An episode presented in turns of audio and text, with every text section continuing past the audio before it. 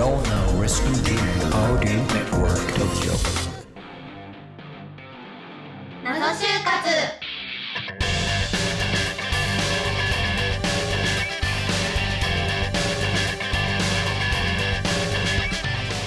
皆さんこんにちは始まりました謎就活パーソナリティの美人に弱いミクですこの番組は就活を経験した方をゲストにお迎えし就活の謎に迫るバラエティ番組です今週も様々な謎について一緒に考えていきましょうアシスタントの林次郎とともにお送りします、はい、林次郎です。お友達は4人です。。4人か少ないえそんなことないですね今月のゲストはミランさん冬子さんですお願いしますお願いします就活生が最初に当たる壁はズバリ何でしょうか、自己分析。正解でございますやらせですすいません自己分析の仕方をお伺いしようかなと思います、 まあ結構ね悩まれる方もね多いですもんね。ね多いと思うので、ではミランさん教えてくださいはい、えっと、これは本当に私も壁に当たったタイプなんですけれど、えっと、やっぱ自己分析するってなるとあの例えば今までの体験経験で大学生の時のアルバイトの経験で、うん。うんまあ、培ったうんなんか自分の強みととか、そういうものを分析するっていう多分ベタだと思うんですけれど、うんそれが一番分析を自己分析なのかなっうんって思いました。うんまあまあ確かにね王道ですよううんね。大事ですね、え、ミランさんのアルバイトの経験は結構苦労されたってことでしたっけ？あそうですねあの、うんアルバイトまあ普通のカフェではあるんですけれど、ん結構1回に入る人数が少ないんでもううん2年生の時とかにバイトリーダーみたいになっちゃったりはうんすごいしてたんで、結構責任とかああ、はそうか。はバイトリーダーだとやっぱりあれですか。あのその後に入ってくる新人アルバイトの人とかの教育とか。そうですねあとうはんその時のなんか時間管理とか、うん休憩は入っていいよとなか、るほどね指示するのもこっちだしあそとっかカフェなんでやっぱその商品の廃棄の時間とかうもん全部管理る、するとかなんで、結構今考えると頑張ってた なって思いますね。うんうんアルバイトはだから苦しければ苦しいほどいいってことかな。ね、うんしかもバイトリーダーとかそういう肩書きあると大きいですよね、経験あもうとしてね。その単語はやっぱ就活でめちゃめちゃ使わせていただきまうしんた。うんうんうんそうね経験を書き出す、うん。も はういメモ帳にわーっと書いて、はい、そうかそうか周りのそのアルバイト先の先輩とかはい後輩からはどう見られてるかとかは聞いたの、あはい、あのー結構バイトリーダーってなっても後輩に言われたのは、うんずっと天真爛漫だねって言われま した。そそのまあ硬い厳しい忙しい時でもカリカリしないで、うんうん。ずっとなんか変わらずいてくれるみたいな感じではあ褒めてくれ。れたんで結構その天真爛漫は自分の中でまあポジティブに捉えて、うん自分のいいところなのかなはおおいいです分析しね。ましたうんまあなんかキャパありみたいねなは感い、じですよね。はい、結構ね。いっぱいいっぱいになりならない、ねどっちかっていうとなりがちな人もねあそうです結構ね多いんじゃないかと思うんだけど、結はい構キャパがでかいっていうのは素晴らしい大事かもしれないですね。あんまりパニクらないとかう、んうんまあひょうひょうとできるというかね。うんうんはいうんいいのか、いやすごくいいことじゃないですかね。 よかったです。ねでもそれをこう周りの人が感じてるっていいうやいのやがい一やだ番から大きいですよねも言うねいやすいしね、。うん実力っすよ ね実力が素晴らしいんだと思います、そんな自己分析の研そうです究ね方法をミランさんはしてたんですねうんはいじゃあ冬子さんも教えてくださいはい私はえっともう本当に幼少期から遡って、ううん自分がどうだったかを結構考えててんでこう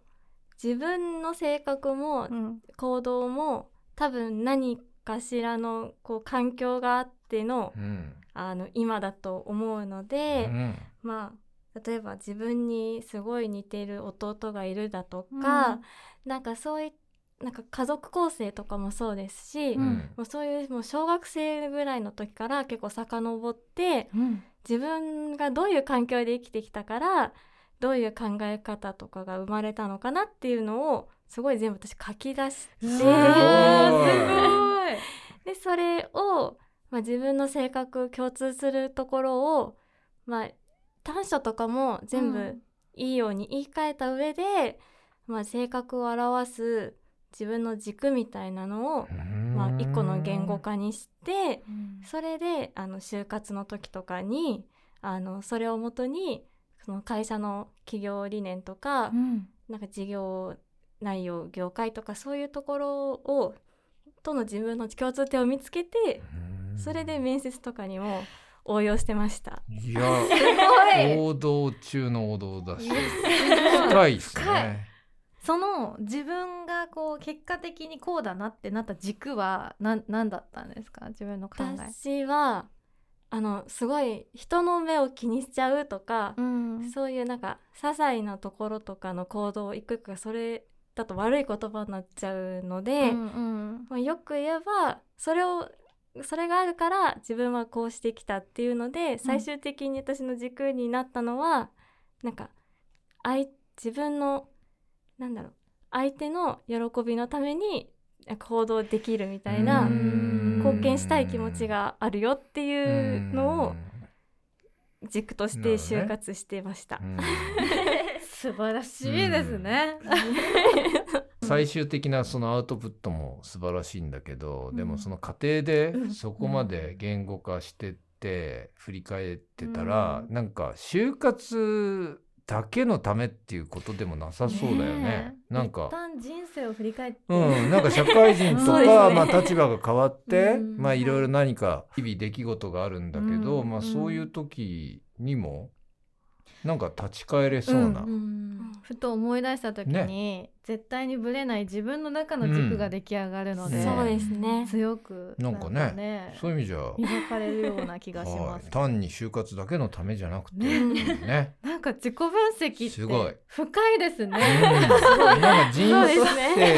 ね、人生をこうなんていうのかなあんまり無理せずにうんこう、ねなんかこう楽しくじゃないけど、うんこうなんなんとかこうやっていけるようなね、うんそういう手がかりにもなりそうですよね。なりそういのねはいいやすごいありがとうございます。そんな ことないです。格調高いっ すね。うん素晴らしいそんな ねあの自己分析を今回はトピックにしていきたいなと思うんですが、面白そうな診断を見つけたので一緒にやっていきたいと思います、はいはい。就活伸びしろ診断というものですうん、それでは皆さんちょっとサイト就活伸びしろ診断で検索してみてくださいだれんうん、はい皆さん開けました、はい、いいただきました。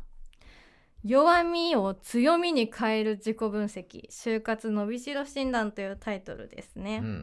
なんか結構簡単なのでじゃあ皆さん診断スタートやってみましょうかはいはい。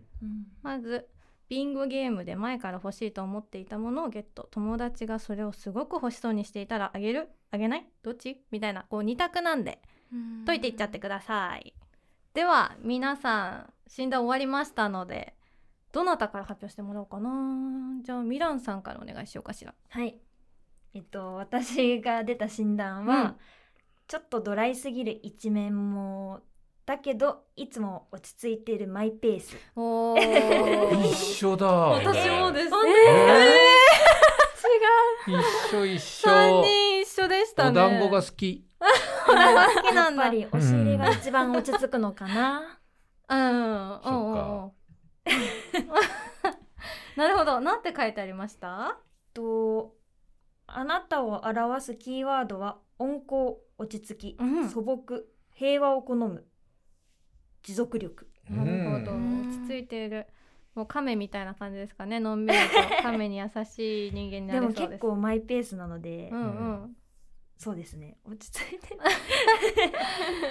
でもマイペースっていうことはねペースをまず作ってるっていうことだから、そううんそれは大事ですよね。いいですよねいいですよね。 ありがとうございますじゃあ、ま私たちはマイずペいやいーやうちらマイペースだってるスからでマイペース組で、はいじゃあ冬子さんは何でしたか私は平均点ばかり取りがちな一面もだけど自分らしくありたい表現者らしいです。おーおー素敵こ個性ってことですかねうんどっちかっていそううとですね。ね。ううん表現していくのが好きなうの、んそういうことなんです かね。その下なるほどのあなたを表すキーワードは何て書いてありましたキーワードは情緒豊か、繊細、共感力、うん想像力、うんオリジナリティだそうです。あーでもなんかなるほど共感力で言うとさっき話してたそうさ、だね相手の人の喜びを一緒に感じれるとか、うんそういうのも共感じゃないですか。はい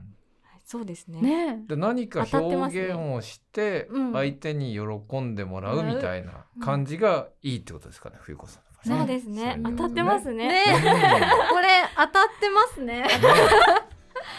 すごい。歌ってるしいろいろキーワードもね書いてくれてるから、うん分かんなくなっちゃった時には、ねこういうのもねエントリーシートなんかにも役に立ちそうですよこね。の単語をね、使ってぜひ自己分析に疲れたらこんなサイトを利用してみてもいいかもしれません。はいまた次回。 「